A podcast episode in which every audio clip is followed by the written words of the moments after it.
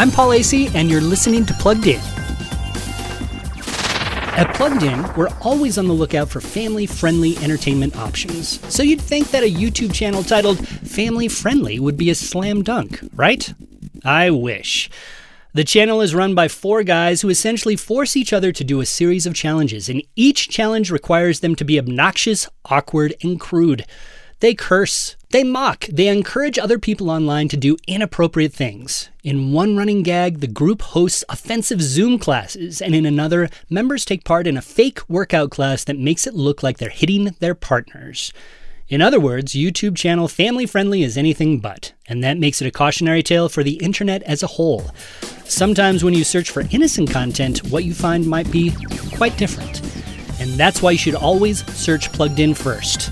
I'm Paul Acey for Focus on the Families, Plugged In. It's time to level up. Give your kids a safe, faith-focused, and biblically-based community, and so much more.